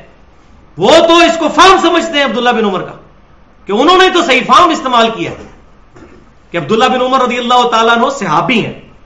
ان کا عمل بھی ہمارے لیے حجت ہے۔ ہاں اگر ان کا عمل نبی صلی اللہ علیہ وسلم سے ٹکرائے گا اور باقی صحابہ بھی یہ بات کہہ دیں گے کہ یہ عمل ان کے خلاف ہے، تب ہوگا۔ ورنہ آ جائے پھر میدان میں۔ پھکی بھی لے لیں۔ اس کا جواب میں نے پھر دینا دو پھکیوں کے ذریعے۔ پہلی پھکی یہ ہے کہ نبی صلی اللہ علیہ وسلم نے کتنے دن تراوی جماعت سے پڑھی ہے؟ تین دن۔ صحیح بخاری اور مسلم میں تمام ذخیرہ حدیث میں موجود ہے۔ اب جو چوتھے دن پڑے گا، وہ نبی وسلم کی سنت پہ تو عمل نہیں کر رہا۔ لہذا سعودی عرب میں مکہ، مدینہ میں بھی یہ تین دن کے بعد تراویاں ختم کروائی جائیں۔ پاکستان میں بھی ختم کروا دی جائیں۔ کیونکہ نبی وسلم تو ثابت نہیں ہے۔ اور نہیں جی حضرت عمر نے وہ ابو بکر صدیق سے بھی ثابت نہیں، رضی اللہ تعالیٰ۔ حضرت عمر کے بھی شروع کے سالوں میں نہیں ہے، وہ صحیح بخاری اور مسلم میں موجود ہے۔ کچھ سال گزرنے کے بعد انہوں نے یہ کام شروع کیا۔ نہیں جی حضرت عمر، تو حضرت عمر کدھر آ گئے جی بیچ میں؟ آپ حضرت عمر کے جا کے آپ دامن میں پناہ لے رہے ہیں۔ اب کہاں گیا مسئلہ کہ نبی صلی اللہ علیہ وسلم کا عمل ہم نے دیکھنا ہے؟ تو بند کروائے، جو چندے کٹھے کرتے ہیں رمضان کے اندر، ستائیس دن چندے کٹھے کرنے ہوتے ہیں نا؟ تو بند کروائے، تین دن کے بعد تراوی تالا لگائے مسجدوں کو، فرض نماز کے بعد بند کروائے۔ انہیں جی صحابہ کا عمل ہے۔ اور بھائی، اب آپ کو بات سمجھ آئے گی کہ صحابہ اکرام کا اگر اجماع ہو جائے اور صحابہ میں اختلاف نہ پایا جاتا ہو، وہ عمل اسی طریقے سے حجت ہے جس طرح کہ نبی صلی اللہ علیہ وسلم کا اپنا عمل ہے۔ کسی بھی صحیح حدیث سے یہ ثابت نہیں کہ نبی صلی اللہ علیہ وسلم نے زہر کی چار رکھتے ہیں ایک سلام سے پڑھی ہوں۔ آپ دو سلام سے پڑھتے تھے، دو الگ دو الگ۔ یہ صحابہ سے ثابت ہے ایک سلام سے پڑھنا۔ ہم اسی لیے جائز سمجھتے ہیں۔ کوئی نہیں کہتا کہ جی حضور سے ٹکرا رہا ہے، لہذا آپ دو دو کر کے پڑھے لادا سے۔ وہ بھی افضل ہے، یہ بھی جائز ہے۔ تو یہ مسئلہ سمجھیں، غیر مقلد نہ بنے۔ نہ مقلد بنے، نہ غیر مقلد بنے، متبع سنت بنے۔ غیر مقلد تو مرکرین حدیث بھی ہیں جو اپنی مرضی سے رزلٹ نکالتے ہیں۔ غیر مقلد تو غلام و پرویز بھی تھا جو اپنی مرضی سے رزلٹ نکالتا تھا، سر سید احمد خان۔ دین کا جنازہ نکالا ان لوگوں نے۔ غیر مقلد تو وہ بھی تھے۔ نہ مقلد، نہ غیر مقلد، متبع سنت اور سلف کے منج پر کتاب و سنت کو سمجھے۔ تو یہ تو ہوگی پہلی پھکی۔ اب دوسری پھکی ہے۔ یہ ہے وہ خطرناک پھکی جس کی وجہ سے الحمد سارے علماء کا ہاضمہ جو ہے وہ صحیح ہو چکا ہے۔ جب سے یہ حدیث میں نے نکالی ہے باہر۔ الحمد بڑے بڑے علماء کی زبانیں بند ہو گئی ہیں اس کی وجہ سے۔ اب تو ڈرتے ہیں اس مسئلے کو، ہاتھ ڈالتے ہوئے، یہ حدیث۔ یہ میں کوئی علماء کی توہین نہیں کر رہا، نہ میں کوئی نئی چیز پہ، اگر میں نے کوئی حدیث گاڑ لی ہے خود تو پھر بھائی، علم کسی کی وراثت نہیں ہے۔ ذالک فضل اللہ میں اللہ تعالیٰ جس کو عطا فرماتا ہے۔ یہ پھکی نمبر دو یہ ہے کہ رسول اللہ صلی اللہ علیہ وسلم کی اپنی داڑھی کتنی تھی؟ عبداللہ بن عمر پہ حملہ ہوا ہے، تو ہم تو دفاع کریں گے۔ عبداللہ بن عمر کو فتح مکہ کے موقع پہ تو مسلمان نہیں ہوئے بے۔ یہ تو سابقون الاولون ہے۔ ہم تو دفاع کریں گے ان کا۔ کہ عبداللہ بن عمر رضی اللہ تعالیٰ عنہ پر غلط ایلیگیشن لگائی گئی۔ اب یہ مسئلہ سن لیجیے کہ عبداللہ بن عمر رضی اللہ تعالی عنہما پر جو یہ ایلیگیشن لگی، عبداللہ بن عمر رضی اللہ تعالی عنہما کیوں مٹھی کے بعد داڑھی کو کاٹا کرتے تھے؟ یہ مسئلہ اب آپ سمجھ لیں۔ اس کی وجہ کیا ہے؟ یہ علماء کو سمجھ نہیں آتی تھی کہ یار اتنا تقوی کا پہاڑ یہ کام کیوں کرتا تھا؟ یہ مسئلہ الحمدللہ اس حدیث نے حل کیا جو ایک ہی اکلوتی حدیث ہے، ذخیرہ حدیث میں، جس کا غلط ترجمہ پبلک میں چل رہا ہے۔ حضور کی داڑھی سینہ بھرتی تھی، حضور کی داڑھی سینہ بھرتی تھی۔ معاذ اللہ استغفر اللہ اتنا بڑا جھوٹ نبی صلی اللہ علیہ وسلم پر باندھا جاتا ہے۔ وہ حدیث کا ترجمہ ہی غلط کرتے ہیں۔ وہ حدیث میں آپ کو بتاتا ہوں کہاں پہ موجود ہے۔ ایک ہی حدیث ہے دنیا میں جس میں نبی صلی اللہ علیہ وسلم کی داڑھی کی حید بتائی گئی ہے۔ اور وہ حدیث ہے شمائل ترمزی کے اندر۔ امام ابو عیسیٰ محمد بن عیسیٰ ترمزی رحمت اللہ علیہ المتوفا دو سو اناسی ہجری۔ چار سو سترہ احادیث کا مجموعہ انہوں نے شمائل ترمزی جمع فرمایا۔ جس کے اندر انہوں نے نبی صلی اللہ علیہ وسلم کے گیٹ اپ سے متعلق احادیث جمع کی ہیں۔ آپ صلی اللہ علیہ وسلم کی داڑھی مبارک کیسی تھی، بال مبارک کیسے تھے، لباس مبارک کیسا تھا، پگڑی کس کس کلر کی استعمال کرتے تھے؟ رہن سہن کیسا تھا؟ شمائل ترمزی اس میں انٹرنیشنل نمبرنگ کے مطابق چار سو بارہ نمبر حدیث ہے، آخری چیپٹر میں۔ جس چیپٹر کا نام ہے نبی صلی اللہ علیہ وسلم کو خواب میں دیکھنے کا بیان۔ اور الحمد دارالسلام والوں نے اس حدیث کا ترجمہ بھی چھاپ دیا ہے۔ کتاب کا نام ہے آنا جمال نبوت صلی اللہ علیہ وسلم۔ یہ دارالسلام سے آپ کتاب لے لیں۔ اہل حدیث کے بہت بڑے تھم پاکستان کے اندر شیخ الحدیث حافظ عبد الستار حماد۔ ان کا ترجمہ ہے دارالسلام نے چھاپا ہے، یہ حدیث انہوں نے اس میں لی ہے۔ ترجمہ میں ان کا بیان کروں گا تاکہ مسئلہ حل ہو جائے، کسی کو اختلاف نہ رہے۔ حدیث کیا ہے؟ کہ یزید الفارسی رحمت اللہ علیہ جو مصحف لکھا کرتے تھے، شمائل تنوزی میں یہ روایت یہاں سے شروع ہوتی ہے۔ وہ ایک دن عبداللہ بن عباس رضی اللہ تعالیٰ نما کے پاس آئے اور کہنے لگے کہ میں نے نبی صلی اللہ علیہ وسلم کو خواب میں دیکھا ہے۔ تو عبداللہ بن عباس رضی اللہ تعالیٰ عنما نے فوراً فرمایا کہ بیان کرو کیونکہ میں نے نبی صلی اللہ علیہ وسلم سے یہ بات سنی۔ اور کیا سنا؟ وہ بخاری اور مسلم میں بھی ہے کہ جس نے خواب میں مجھے دیکھا، اس نے مجھے کو دیکھا، میری شکل میں شیطان نہیں آ سکتا، جو میری شکل اپنی ہے۔ تو اس تابی نے پھر وہ ڈیٹیل سے خواب بیان کی اپنی۔ اس خواب کے اینڈ پہ عبداللہ بن عباس رضی اللہ تعالی عنما نے مور لگائی اور فرمایا کہ جو تو نے خواب بیان کیا، اگر تو اپنی زندگی میں بھی نبی صلی اللہ علیہ وسلم کو دیکھتا تو اس سے مختلف نہ پاتا۔ ایگزیکٹ یہی حلیہ نبی صلی اللہ علیہ وسلم کا تھا۔ یہ وہ حدیث ہے جس کی وجہ سے وہ داڑھی والے مسئلے میں کہتے ہیں سینہ بھرتی تھی، وہ ترجمہ غلط کرتے ہیں۔ ترجمہ انہوں نے صحیح کیا دارالسلام والوں نے، الحمدللہ۔ وہ حدیث میں بیان کرتا ہوں، انہوں نے کیا کہا؟ انہوں نے کہا کہ میں نے نبی صلی اللہ علیہ وسلم کو دیکھا آپ کا قد مبارک نہ بہت لمبا تھا، نہ بہت چھوٹا، بلکہ درمیانہ تھا۔ آپ صلی اللہ علیہ وسلم کا رنگ مبارک نہ بہت سفید تھا، نہ بہت سیاہ تھا، بلکہ گندمی مائل سفید تھا اور سرخ تھا۔ اور آپ صلی اللہ علیہ وآلہ وسلم کی آنکھیں مبارک سرمگی تھیں۔ آپ صلی اللہ علیہ وسلم کا چہرہ مبارک خوبصورت اور گول تھا۔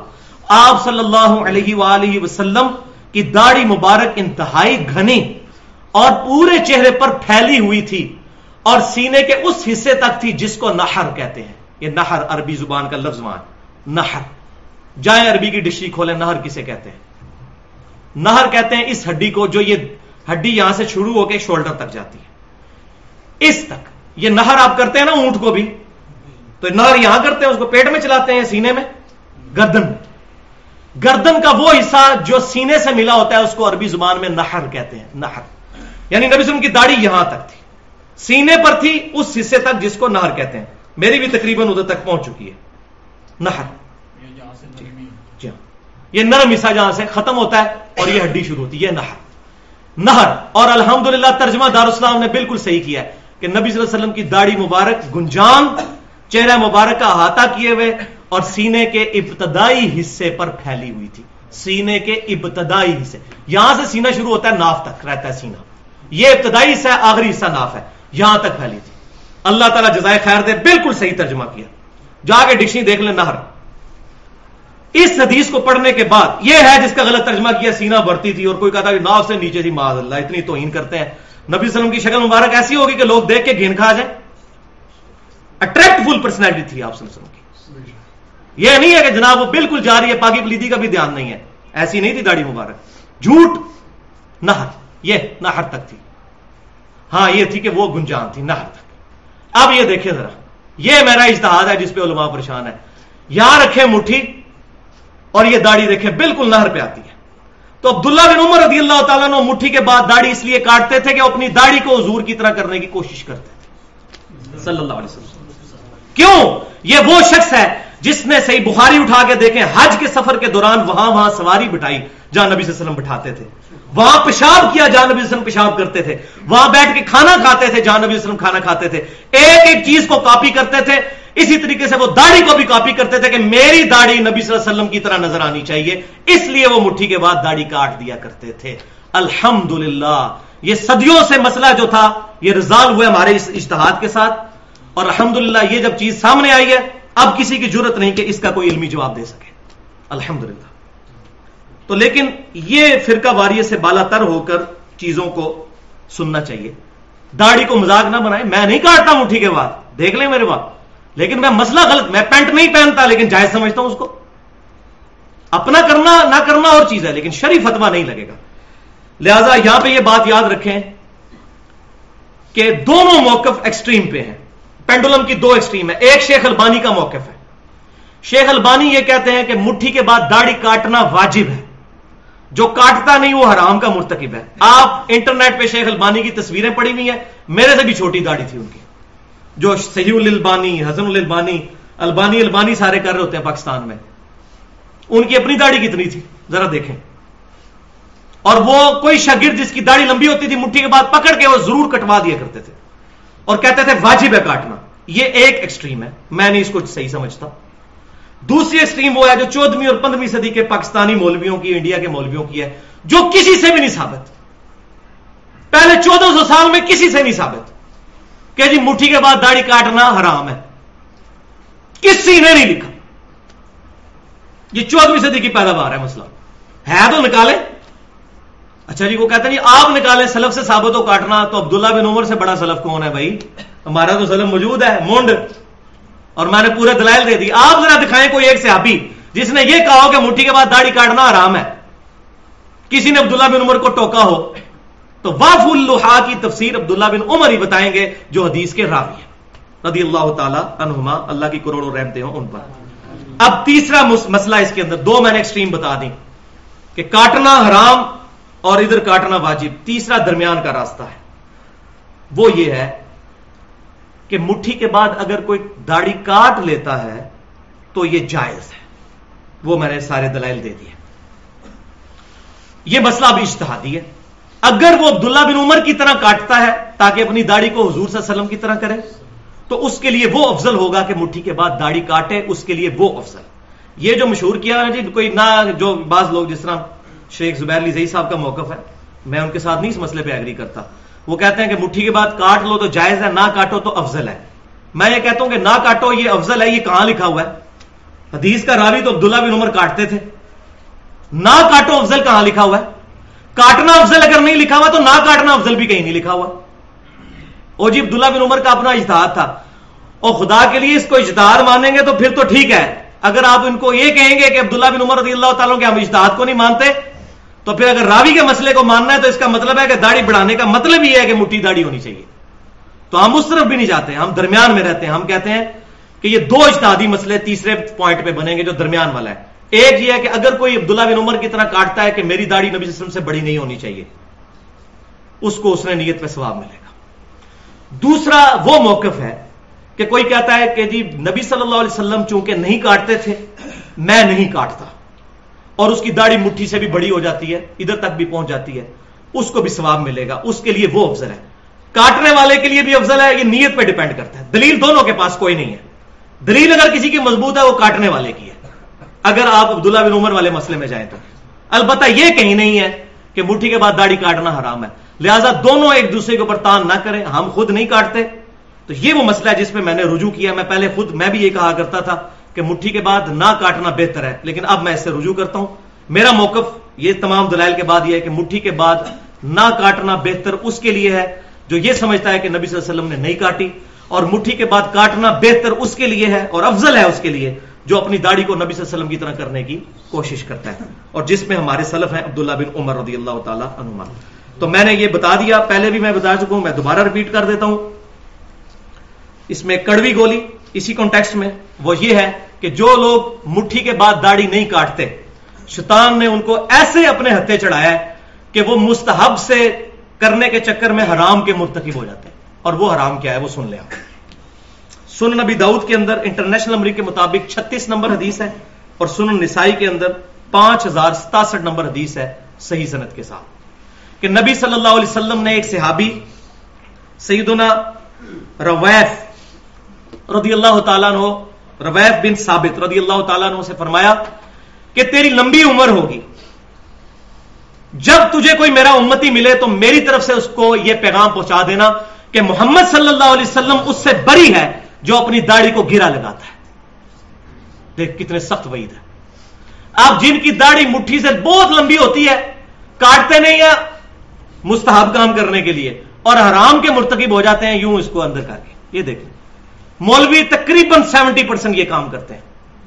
اور وہ خوش ہو رہے ہوتے ہیں کہ ہم بڑی نیکی کر رہے ہیں، نہیں کاٹ رہے۔ حالانکہ کاٹ لینا تو وہ بہتر ہے۔ بجائے اس کے ایک داڑھی کو گرا لگا لیں۔ اب آپ جن کی داڑھی کو گرا لگے نا اور وہ داڑھی والے مسئلے بولے ان کو آپ تو آرام کام کر رہے ہو، آپ پہ تو واضح نس موجود ہے۔ تو یہ شیطان نے ایسا ان کو چھوٹی نیکی کرانے کے چکر میں آرام کا مرتکب کر دیا۔ تو داڑھی کو گرا لگانا یہ حرام ہے۔ تو اگر آپ یہ داڑھی کو گرا کیوں لگا رہے ہیں؟ وہ خود بھی چاہتے ہیں کہ داڑھی خوبصورت نظر آئے۔ یہی تو ہم کہتے ہیں بھائی، اب یہ نہیں ہے کسی کی یہ پوشل لمکی ہوئی ہے ادھر اور وہ اس طرح ہی چھوڑ دیتا ہے۔ برابر کر لیں یار، مٹھی سے زیادہ رکھ لیں، لیکن داڑھی برابر تو رکھیں۔ ایسی داڑھی نہ ہوگا دیکھ کے لوگ گن کھا لیں گے، یہ پتہ نہیں کون بندہ آ گیا۔ لیکن اس میں یہ بھی بات یاد رکھیے، جو لوگ باوجود اس کے یہ کام نہیں کرتے، ان کے بارے میں بھی نفرت دل میں نہ رکھے دیکھیں، آج کے دور میں اتنی لمبی داڑھی رکھنا بہت ہمت کا کام ہے۔ اور یہ کہنا یہ خارجیوں والی شکل بنائی ہوئی ہے، یہ بھی بہت ظلم ہے۔ دیکھیں، یہ جو کچھ انہوں نے کیا، ان کے پیچھے بھی محبت کار فرما ہے۔ ان بچاروں کو پتہ نہیں، علمی کمزوری ہے، وہ چیز ان کو بتا دیں ایسا طریقے کے ساتھ، لیکن بد گمانی نہ کریں۔ اب آپ سن لیجیے کہ مصنف ابن ابی شہبہ میں اٹھتیس ہزار اٹھتیس ہزار صحابہ کے اقوال اور احادیث کا مجموعہ، دنیا کا سب سے بڑا۔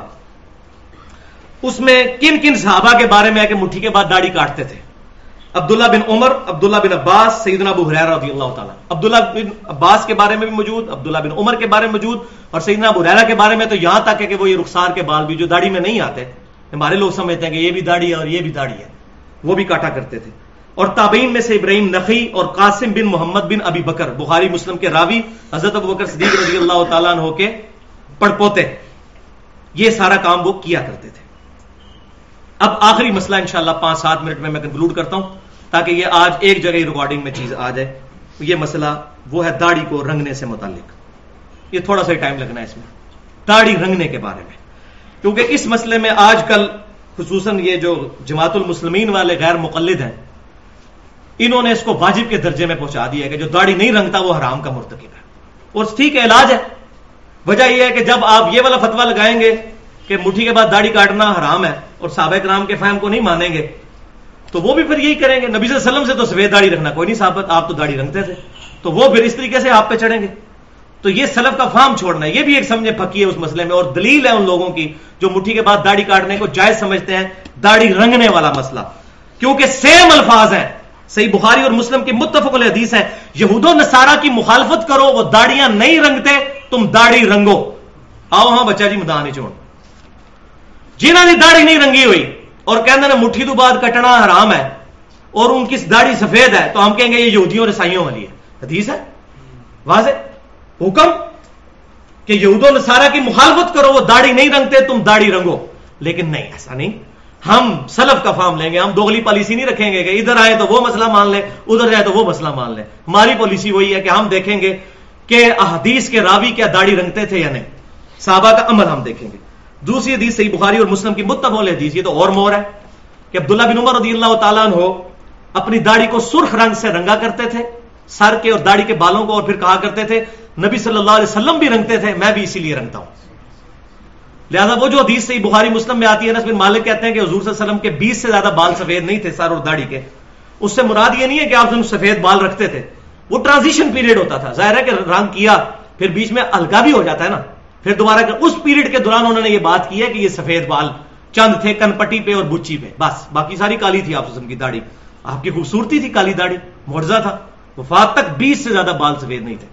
میرے ہو چکے ہیں سر کے بیس سے زیادہ سفید۔ اب وہ صحیح مسلم کی حدیث کہ جو سیدنا بکر صدیق رضی اللہ تعالیٰ ہو کہ والد ابھی کہافہ رضی اللہ تعالیٰ کو حضور کی خدمت میں پیش کیا گیا۔ سفید داڑھی ان کی اور سفید بال۔ حضور صلی اللہ علیہ وسلم نے فرمایا کہ اپنی داڑھی کو رنگو۔ اس کا سفید رنگ بدلو، لیکن کالے رنگ سے اجتناب کرو۔ کالے رنگ سے اجتناب کرو۔ کالے کے علاوہ کوئی رنگ بھی، کوئی مہندی بھی استعمال کر سکتے ہیں۔ ڈارک براؤن بھی، گرے بھی، کوئی کلر بھی استعمال۔ لیکن کالے رنگ سے اجتناب کرنا ہے۔ لہذا یہ حکمی حدیث ہوگی اور اس حدیث کے راوی ہیں جابر بن عبداللہ رضی اللہ تعالی عنہما۔ یہ ابھی کہافا والی اور جابر بن عبداللہ رضی اللہ تعالیٰ عنہ کی اپنی داڑھی سفید تھی۔ خود حدیث روایت کر رہے ہیں ابھی کہافا والی۔ تمام مسما اور جال کی کتابیں اٹھا کے دیکھیں، سفید داڑھی تھی۔ اس سے کیا پتا چلا کہ سفید داڑھی اگر کوئی رکھ لے تو جائز ہے۔ بہتر یہ ہے کہ سرخ کرے۔ اگر لفظی مطلب پہ جانا ہے غیر مقلدین کی طرح، غیر مقلد اور اصحاب الحدیث میں بہت فرق ہے۔ اصحاب الحدیث، اہل حدیث اور اہل سنت وہ ہوتا ہے جو غیر مقلد نہ ہو، نہ مقلد نہ غیر مقلد، بلکہ کتاب و سنت کو سلف، صحابہ تابعین تبا تابعین کے منج کے مطابق مانتا ہوں۔ اگر غیر مقلدین والا چکر کرنا ہے، جماعت المسلمین تکفیریوں والا، تو پھر تو وہ ٹھیک کہتے ہیں کہ یہ فرض ہے رنگنا۔ اور اگر صحابہ کے فارم کو لینا ہے، تو جابر بن عبداللہ خود راوی ہیں اور وہ داڑھی نہیں رنگا کرتے تھے۔ بلکہ اس سے بڑی دلیل کہ سیدنا علی رضی اللہ تعالیٰ کے بارے میں سیدنا امام شعبی، ایک امام شعبہ ہے، ایک شعبی ہے ان سے المستدرک للحاکم میں کسی نے پوچھا کہ کیا حضرت علی کی زیارت آپ نے کی ہے؟ تو انہوں نے کہا ہاں میں نے سیدنا علی کو دیکھا ہے، ان کے سر اور داڑھی کے بال سفید ہوا کرتے تھے۔ اور سیدنا علی عام سے آبی نہیں ہے علیکم بسنتی و سنت الخلفاء راشدین بلکہ صحیح مسلم میں میں نے ایک حدیث پڑھی پچھلے دنوں۔ حضرت عائشہ سے کسی نے موزوں پہ مسے کا مسئلہ پوچھا، اعلیٰ حضور صلی اللہ علیہ وسلم کی وہ سفر میں ساتھی ہوا کرتی تھی۔ سیدہ عائشہ نے کہا، یہ مسئلہ علی سے پوچھو، علی مجھ سے بڑا عالم ہے۔ لہذا ان رافضیوں کا رد ہوا جو حضرت عائشہ رضی اللہ تعالیٰ عنہ پر تان کرتے ہیں۔ حضرت عائشہ اتنی عزت کرتی تھی حضرت علی کی۔ فرمایا، علی مجھ سے بڑا عالم ہے، وہ حضور کے زیادہ قریب تھا۔ پھر وہ بندہ حضرت علی کے پاس آیا، انہوں نے بتایا کہ مسافر کے لیے ایک دن اور ایک رات، تین دن اور تین رات، اور مقیم کے لیے ایک دن اور ایک رات ہے موزوں پر مسے کی مدت۔ یہ صحیح مسلم میں اٹھا کے دیکھ لیں موزوں کے مسے والا چیپٹر۔ تو سیدنا علی کی داڑھی سفید تھی۔ الحمدللہ۔ اس طرح مصنف ابن ابی شہبہ میں سیدنا بزر غفاری رضی اللہ تعالیٰ عنہ، سیدنا صاحب بن یزید رضی اللہ تعالیٰ عنہ اور تابعین میں سے سیدنا مجاہد، سیدنا تاؤس سیدنا سعید بن جبیر، ان کے پائے کا کون تابعی ہو سکتا ہے؟ ان تمام کی داڑیاں اور سر کے بال سفید تھے، یہ نہیں رنگتے تھے۔ لہذا یہ پتا چلا کہ رنگنا، یہ وہ مطلب نہیں کہ یہود و نصارہ کی مخالفت کرو، مراد یہ کہ رنگنا بہتر ہے۔ اب اس کو داڑھی والے مسئلے پہ بھی لے آئے کہ یہود و نصارہ کی مخالفت کرو، داڑھی رکھو۔ بہتر یہ ہے، سنت یہ ہے کہ کم از کم مٹھی ہو، اتنی ہونی چاہیے۔ اور اس سے بڑھ کر کوئی رکھتا ہے تو جائز ہے۔ اگر کاٹتا ہے تو بھی جائز ہے۔ دونوں مسئلے اپنی جگہ پر موجود ہیں۔ تو الحمدللہ ہمارا یہ والا مسئلہ بھی اس پوائنٹ آف ویو سے کنکلوڈ ہو گیا۔ آخری حدیث جو میں بیان کرنا آج ضروری سمجھتا ہوں، خصوصاً علماء کے حوالے سے۔ صحیح مسلم کی تو بیان کر دی کہ سیاہ رنگ سے اجتناب کرو۔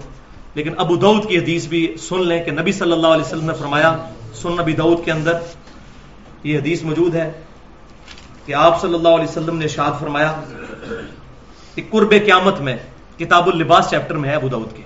قرب قیامت میں ایسے لوگ پیدا ہوں گے آخری زمانے میں جو کبوتروں کے سینے کی طرح اپنے بالوں کو رنگیں گے، کالا کریں گے۔ جیسا کبوتر آپ دیکھیں نا وائٹ کبوتر، تو اس کا سینا یہاں سے کالا ہوتا ہے، جس کا۔ یہ سینا مطلب یہ داڑھی۔ اور ایسے لوگ قیامت والے دن جنت کی خوشبو بھی نہیں پائیں گے۔ استغفر اللہ کئی لوگ میں دیکھتا ہوں کہ وہ لوگ اپنی داڑیوں کو سیاہ کرتے ہیں۔ آج تک اگر مسئلہ پتا نہیں تھا، توبہ کریں، رجوع کریں، اللہ معاف کرنے والا ہے۔ اللہ تبارک و تعالیٰ غفور الرحیم ہے۔ تو یہ داڑھی مسلمان کی پہچان ہے۔ نبی صلی اللہ علیہ وسلم سے محبت کا تقاضا ہے۔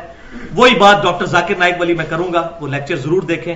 If label shows your intent where it تین چیزیں ایک مسلمان مرد کی نشانیاں ہیں۔ سر کو ڈھانپنا ٹوپی سے، رومال سے، پگڑی سے، کسی بھی چیز سے۔